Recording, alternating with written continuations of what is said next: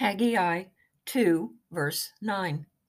The glory of this present house will be greater than the glory of the former house, says the Lord Almighty.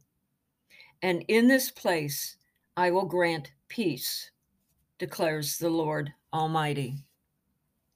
Haggai was a minor prophet that ministered words of encouragement and revival to the Jewish exiles returning from Babylon to find their temple destroyed.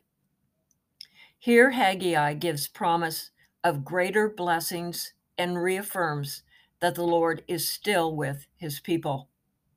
He associates the rebuilding of the temple with the coming era of the Messiah, God's anointed one, bringing glory, peace, and prosperity.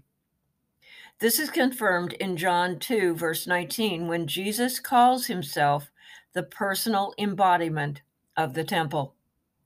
With the ultimate fulfillment of this scripture coming when the Lord God Almighty and the Lamb become the glorious manifestation of the temple in the New Jerusalem.